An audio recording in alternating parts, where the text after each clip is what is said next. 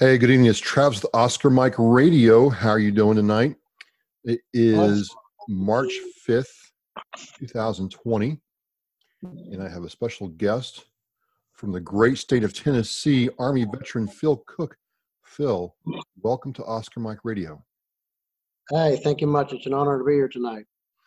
Absolutely, absolutely. I was in Nashville not too long ago and just really uh, taken with how the whole state really uh, walks their talk when it comes to veterans, man, especially veterans who have dealt with um, service connected disabilities. And, and, and, you serve in the Army, have a very interesting story to tell. So, um, why don't you start with your Army service and how you, uh, you know, got into the Army and served? Well, um, my whole family has a history of being in the service, so it's like a, like a family tradition. Oh wow! Uh, myself. So uh, with me, I went. I came in the service in 2000, uh, prior to 9/11, of course. Uh, my first duty station was in Germany. Oh, nice. 9/11 uh, happened. Uh, then OIF one kicked in. deployed over there to Iraq. we ended up doing 18 months instead of nine months like we were supposed to. So we were part of the detail that had to escort vehicles to and from Kuwait up into into Iraq to establish military bases over there during OIF one. Uh, during my 18, now, now, for everybody out there, can you just tell us what OIF means? Operation Iraqi Freedom. This is for gotcha. the Iraqi Iraqi uh, war campaign. Right, I know that, but you know, a lot of people who are watching this may not. So you were you're part of that um, that that involvement over there. Correct. That was one of three deployments I did during my time uh, in Iraq. Now, how long was each deployment? A lot of people don't understand or appreciate that. What, what's when you say deployment? How many months is that? Sometimes it could be nine months. Sometimes it could be a year. Sometimes it could be six months. Uh, there's no given time frame. It's just a matter of whenever the Department of defense decides that they need you in a particular area, they send down the orders and you go. So essentially, two and a half, almost three years, you were not in, in the United States. You were overseas in a danger zone. Well, uh, typical deployment, you'll you'll deploy, you come back home for anywhere from six months to a year, then you deploy again. Uh, during my time in, we have Operation Iraqi Freedom, and Operation, Operation Enduring Freedom, which is Afghanistan campaign. So uh, with my 16 years that I put in, I was actually in Iraq three times and Afghanistan twice. Oh wow! I definitely had my share. and were you were you did you serve Army the entire time? Uh, yes, I did.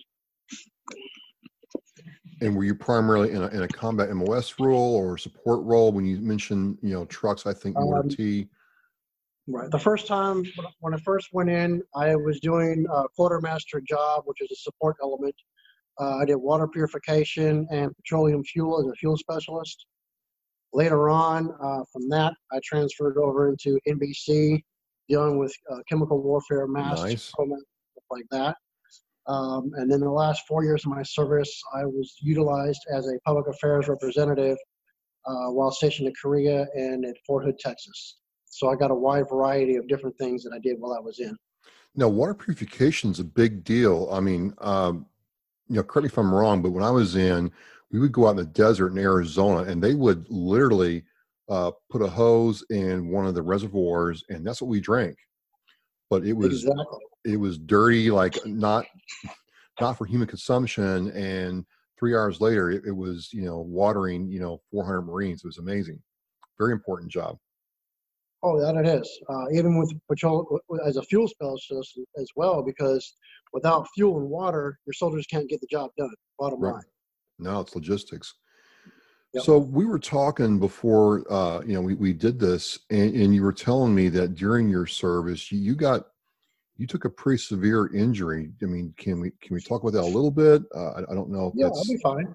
Um, in 2000, between 2003 and 2005, during the 18 month deployment, MSR Tampa in Iraq, uh, I was blown out of a 50 cal gun turret and slid into the side of an 88 tank uh, due to an IED blast on the side of the road. Uh, it messed up my back really bad. Uh, spent some time in Kuwait, went back to Germany. They did physical therapy, and afterwards they said, "Well, you're good to go." Pushed me on to my next duty station. Uh, that I've had issues with my back ever since then. And then in 2015, after coming back from NTC out of out of being with First Cav out of First Hood, Fort Hood, uh, I finally had to have back surgery to where I could because I could barely walk at all. Um, they pulled shrapnel out of my back. I had a seven-hour back surgery procedure.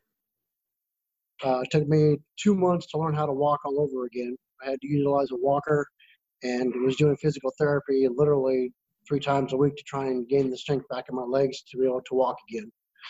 During that process, uh, they discovered that I had a pinched right sciatic nerve in my back from where they had put the cage in. Uh, because of that, my right leg uh, tends to go numb and just give out without warning. Therefore, that is why today I wear a KFO leg stabilization brace on that leg. Do you, do you feel that if you they had been, it sounds like, and I don't know, that maybe when you went to Germany the first time that they weren't as thorough as they could have been, or was it just it didn't present itself until later? Well, back in the day, back back in 03, 05, the doctors weren't exactly so sure as to the injuries uh, that we occurred from those IED blasts as we do today. So had they had the knowledge today back then, they could have caught it a lot sooner and avoided a lot of the damage that my back endured. Uh, my L3, my L4, my L5, my S1, and S2 are all fused together with a cage, screws, and rods in my lower back to this day. After my surgery, uh, when I had the surgery done, the surgeon told me that he did not expect me to be on the table as long as I was. Um, during his post-op exam, he told me that I would be able to walk again, but I would not be able to go ruck marching like I was prior uh, to the surgery. So that's that's incredible, man. I mean, one, if I'm getting the dates right, you you suffered with this while serving in active duty for over ten years. Correct. They gave me a military profile uh, in order to try and somewhat compensate for the just the problems I was having with my back. But after a, long period of time and not actually having the problem addressed, it made it progressively worse to what it was to where they finally had no choice but to do the surgery. And and so if if I have the time right, you were in the army for almost 20 years. 16 years total. 16 years total. Okay, so I'm a little off, but still significant amount of time. 10 out of those 16 years you were dealing with this, they operate on you. And of course, you know, like with a lot of us, you know, once you can't PT and and meet the standard, you know, they really don't have any choice but to separate you from service. I mean, that must have been a very drastic change in your life path because you've been in so long. Yes, it was. And even today, uh, I've retired out four years ago. Even today, I'm still having that adjustment period going on. Uh, my doctor told me that I couldn't ruck march anymore. And with me being very active, even when before I was in the service, it was a real blow to me as, as a human being, knowing that I could not accomplish the mission and be out there with, with my counterparts like I was before. Um, part of my frustration was the fact that I enjoy the ruck marching. I enjoy the, the daily PT and the field training, the training soldiers. You you like hump you liked humping. Exactly. I'm the type of person that would say, "Oh, you you want to piss me off? I got games for you. Let's go. Grab your ruck. Let's go." So, to explain to people what rucking is, or what uh, the technical term across all services, foreign and U.S., is forced march. And as Phil will tell you, it's basically you put a, a 30 to 50 pound pack on your back. You go walk. Well, it's not walking, is not the right word, right, Phil? It's more like a short run for five to 20 miles. For some people, some people call it a hike. For us, it's called ruck marching. Same thing, basically. Basic, same basic concept. Uh, what we would do is we with the ruck march, you have anywhere from 15 to 60 pounds a given day on a particular distance that you decide to go for a ruck march. Uh, active duty side, we would put anywhere from 30 to 60 pounds in a ruck. We would go from five to seven to 12 miles with, with a ruck march on while you're active duty. here I am four years later after my surgery, after the doctors told me that I could not do it anymore. And I've got a 30 pound ruck on my back. I'm rucking three days a week, anywhere from seven to 10 miles a day. And I have the opportunity this year to go do the Bataan Death March, which is a 26.2 ruck march in memory of the original Bataan Death March survivors at the White Sands Missile Range coming up March 15th. So that that's kind of where where this is really getting interesting. When we started talking, is you know this is not something that a doctor, an orthopedic surgeon, or a chiropractor would say, "Yay, Phil, let's go do that." Uh, one, they told you that you couldn't do it, and two, they're like, "It's not a good idea." But you're like, "Forget all that." And it seemed like, man, that this has been a part of you, kind of like you want to do this to heal mentally, maybe. Like, right. This is uh, for me. I do photography work as well. So with me, yeah, as a photographer, and uh, with me doing photography work and me doing the ruck marching both as uh, treatment for my, and, and as my own therapy for my PTSD that I suffer from, it's real important that I do it. Uh, along with that, I've also found the importance of the rucking because I work with a nonprofit organization called memoriesofhonor.org. And we have events throughout the country that is represented in 47 different states. We put on these events and we have these bibs that we pass out.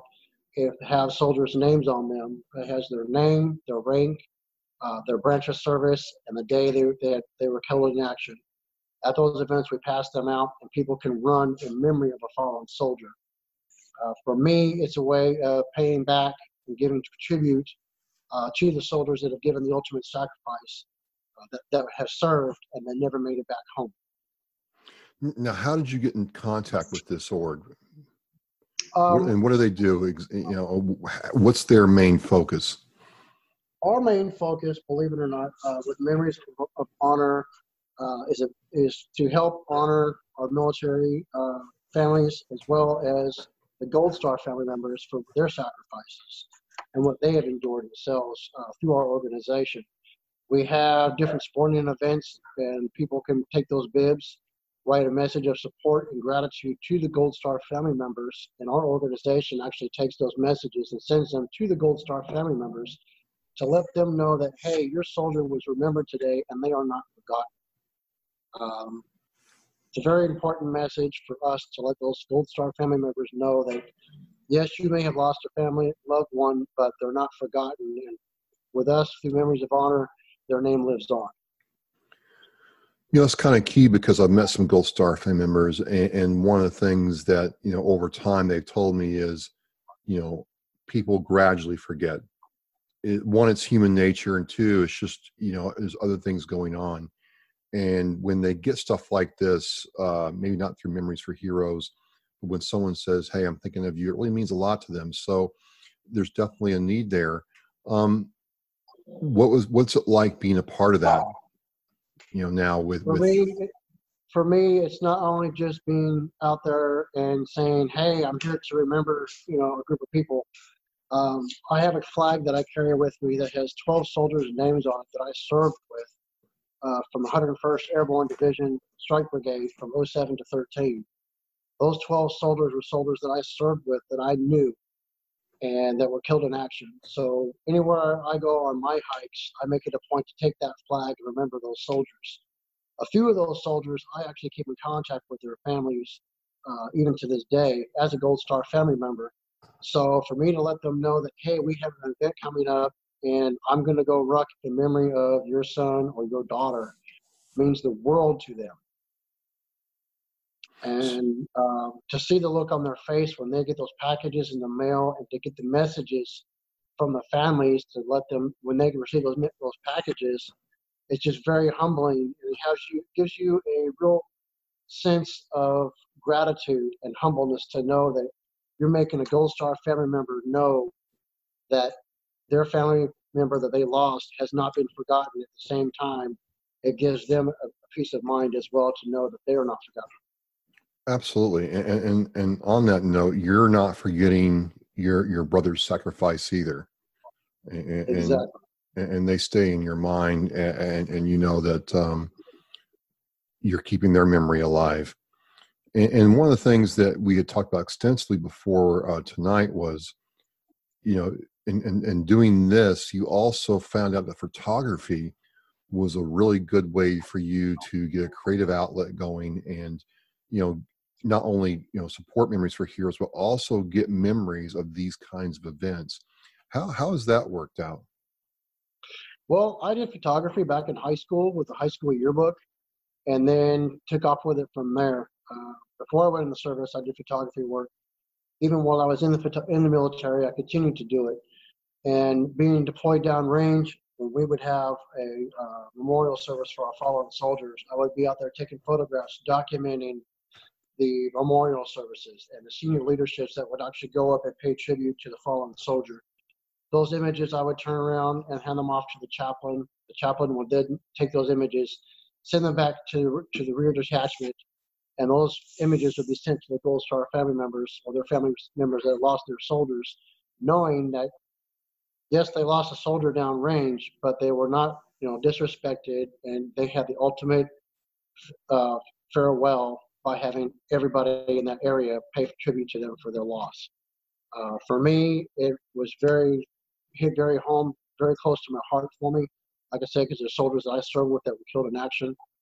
So for me, it meant a lot. Um, me doing my photography work through memoriesofhonor.org uh, is a very important thing because not only do we get to capture the images of the the the bibs that people are wearing running in memory of those particular soldiers, but also the fact that we also take time to gather the Gold Star family members in the areas together to let them know that, hey, we are here for you as a whole. We want you to come together. We encourage them to go to the Gold Star family retreats, which is done through the Burgess family in Texas every year, uh, which encourages them to, to develop friendships with other Gold Star family members as well.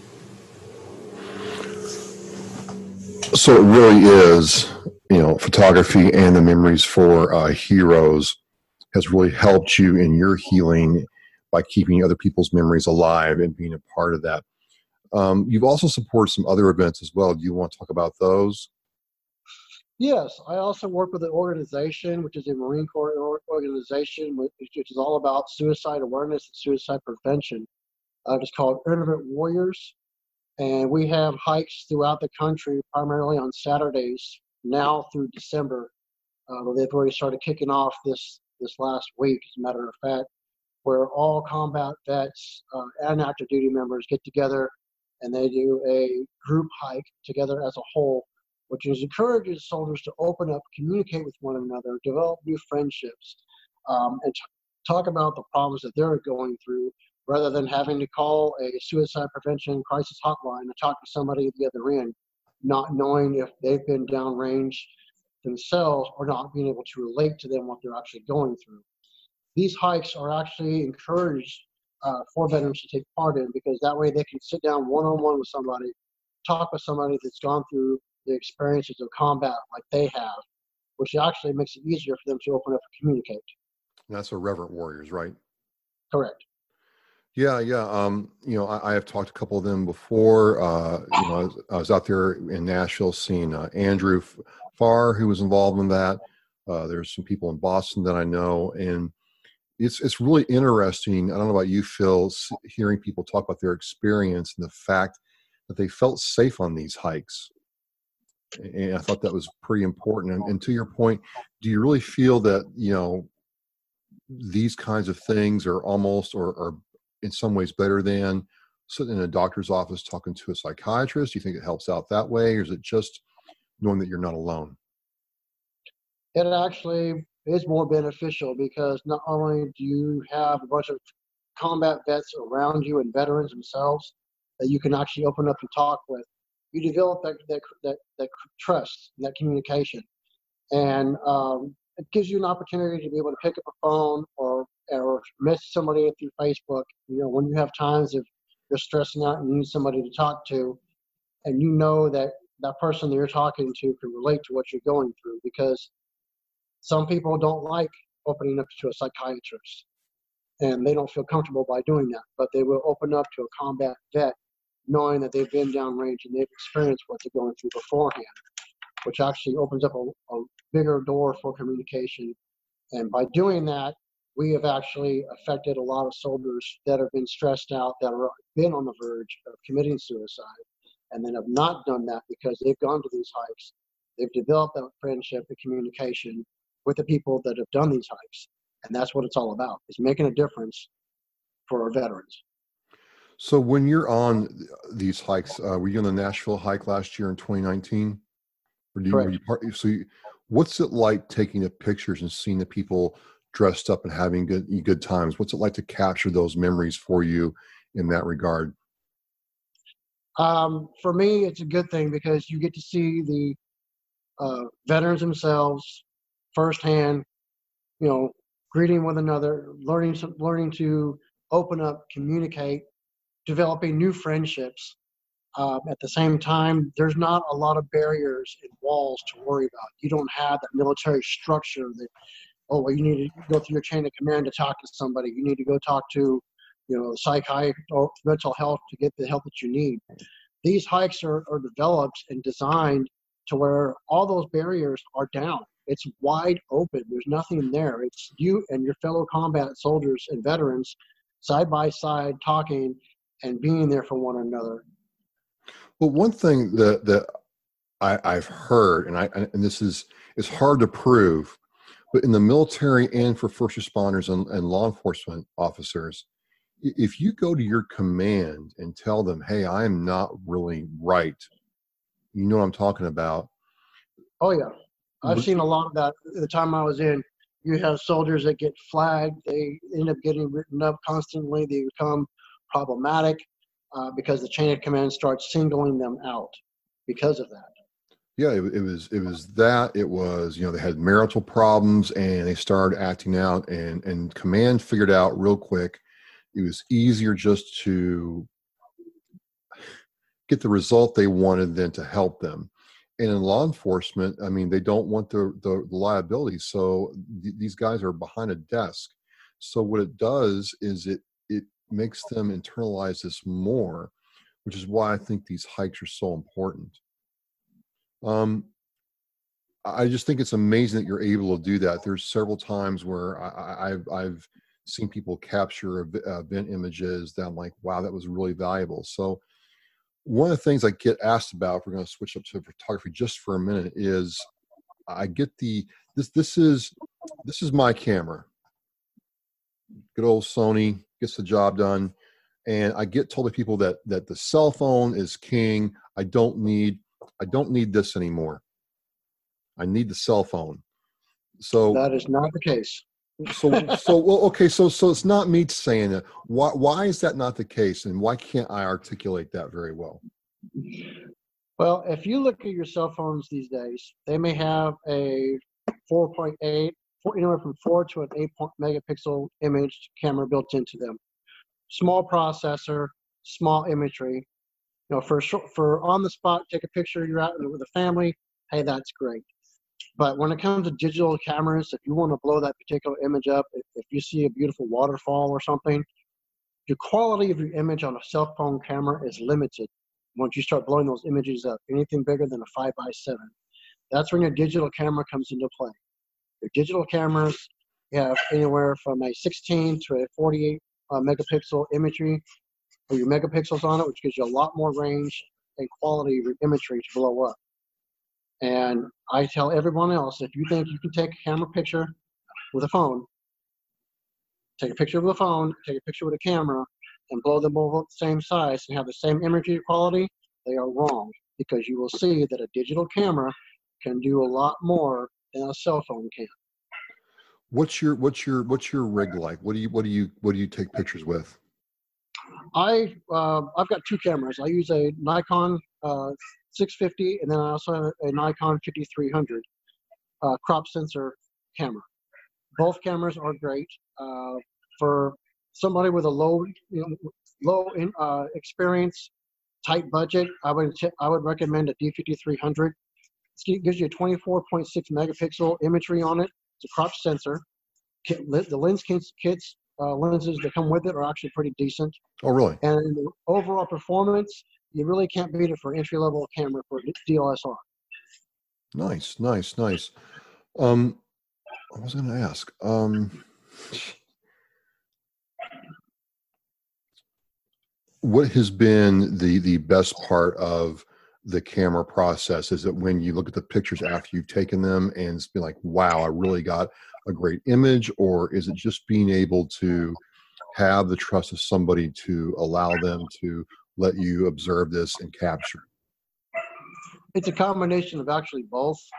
Um, some of the imagery I catch, which is the, real essence, for example, like our hikes that we do for Irreverent Warriors, that shows the, the people coming together as one, becoming friends, opening up, having that communication. Uh, we have soldiers out there that are double leg amputees uh, last year here in Nashville, for example, that actually came out and did the hike with us. Half the time they were in a wheelchair, the other half the time they got out of the wheelchair and walked up so, some of those hills. And they were out there with a, with a determination to be out there with their fellow comrades and to show that it's all about a team effort and supporting one another. And for me to capture those images is very humbling at the same time, but it also speaks volumes when you see those images trying to tell a story through images as a photographer. So you're doing this Bataan March. You you have these back you know injury that you're dealing with. How are you getting ready for this march, and, and what are you hoping happens as a result of this, Bill? Well, um, with me doing all the training for the Bataan March coming up, um, you know, it, it's get, getting me, of course, ready to do the Bataan. At the same time, um, I want to be able to go out there, not only prove to myself, but also be able to encourage others as well you know, you may have a back injury. Yes, you can go do. You can you can work your way up uh, to do a Bataan or a half marathon or a 10k even. Uh, just you know, small increments. Start off with something small and light, and progressively work your way up. Um, I would hope that by me doing this Bataan death march, I will be an inspiration uh, for others as well to want to go out there and do the same as well. Man, that's amazing. And, and Phil, I really hope um, that that we can talk after the Bataan Death March and really get an idea of what your experience was like. Um, how can people help out with Memories for Heroes and Irreverent Warriors? What's the way to contact those two orgs? I know Memories well, for Heroes. If you want to get involved uh, with the uh, organizations, which is Memories of Honor. Memories of Honor. I'm sorry. That's right. Memories of Memories of Honor.org. We are a nonprofit 501c3 uh, here based out of Franklin, Tennessee. But like I said, we are represented in 40 different states. Uh, we are always looking for volunteers at some of our events. And if they have anybody out there has a family member that was military service that has uh, passed away or that was killed in action, they can also go to the webpage and register them on there for free. That way, their soldier can be remembered at one of our events. And this memoriesofhonor.org. Correct. And mm-hmm. Irreverent Warriors, uh, it's all about you know veterans helping veterans, being there for for your, your fellow veteran as well. And you can check out them as well as our hike schedule for 2020 at irreverentwarriors.com. And I'll, I'll, have, I'll have the links to both those uh, organizations in the uh, post website, Facebook, YouTube post, uh, SoundCloud for Oscar Mike Radio, so you won't be able, you won't miss it. And then um, is there a way to watch or follow the Bataan Death March um, hike? I will be broad- I will do a few live broadcasts during the Bataan Death March as well as taking photos. Um, and then afterwards, I will be posting those pictures on Facebook uh, to be shared as well. How many, how many miles is that march? 26.2. It, is actual marathon. Gotcha. So 26.2 miles in the desert, White Sands, New Mexico is is about as void as a space as you can find in the United States. Uh, well, I grew up I grew up in Southern California myself, uh, near Death Valley. So White Sands Missile Range for me is kind of like almost like going back home. It's just just another desert. well, I went by Death Valley when I was in Yuma and um, El Centro, and yeah, that that part of California is not green, is it? No, it's pretty much isolated, desolate out there. Awesome, awesome. You got some, you got some cheerleaders in the background. So, Phil, this has just been amazing getting to talk to you. I mean, one of the things like about Oscar Mike Radio is talking to people like yourself who, you know, really had to, you know, uh, adjust and, and, adapt and overcome. And you've done that through, um, you served your country for 16 years, wounded in action. You got out and you, you didn't quit. You didn't give up on yourself. And now you're getting ready to do this thing to really kind of push the envelope on on what you're about. And I just really want to thank you for the time of getting to talk with us. Hey, uh, not a problem at all. It's my pleasure, and uh, I look forward to you know coming on more often and let you guys know after the Bataan how things went and uh, share my experience. So we are actually. I know I said March 5th, but it's actually, folks, this will uh, this will be on March 12th. Today is March 12th when this drops. We're going to be having a, a good time uh, checking you out. When is your March for in, in White Sands, Phil? I leave out of Nashville the morning of the 13th, and I do not return back to uh, Nashville until the 17th. But the 15th is the actual Bataan Death March in White Sands, which is on a Sunday. So, folks, you're going to watch this, and literally, he's going to be on his way to New Mexico to do this march. Hey, Phil, we're right behind you.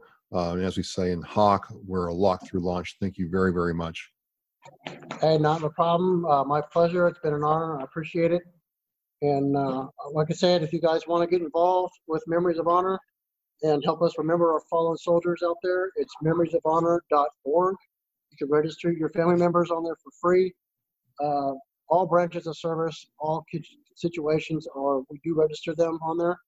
All the names that we have on our data bank are registered through the system by the family members. So we don't just pull names off, off the internet and put them on there. Gotcha. Gotcha. Phil, it's been a great, man. Thank you very much. Hey, not a problem. Thank you. It's been an honor. You guys have a great one. Okay, man, I'll cut there. That was really cool, man. Thank you for being so open and candid about your situation and why you're doing this stuff, man. It's really, uh, when I get like this, it's really good. Thank you. Hey, not a problem. I'm, I'm glad to be able to get an opportunity to get out there and put it out and uh, share my experience and be an encouragement for others.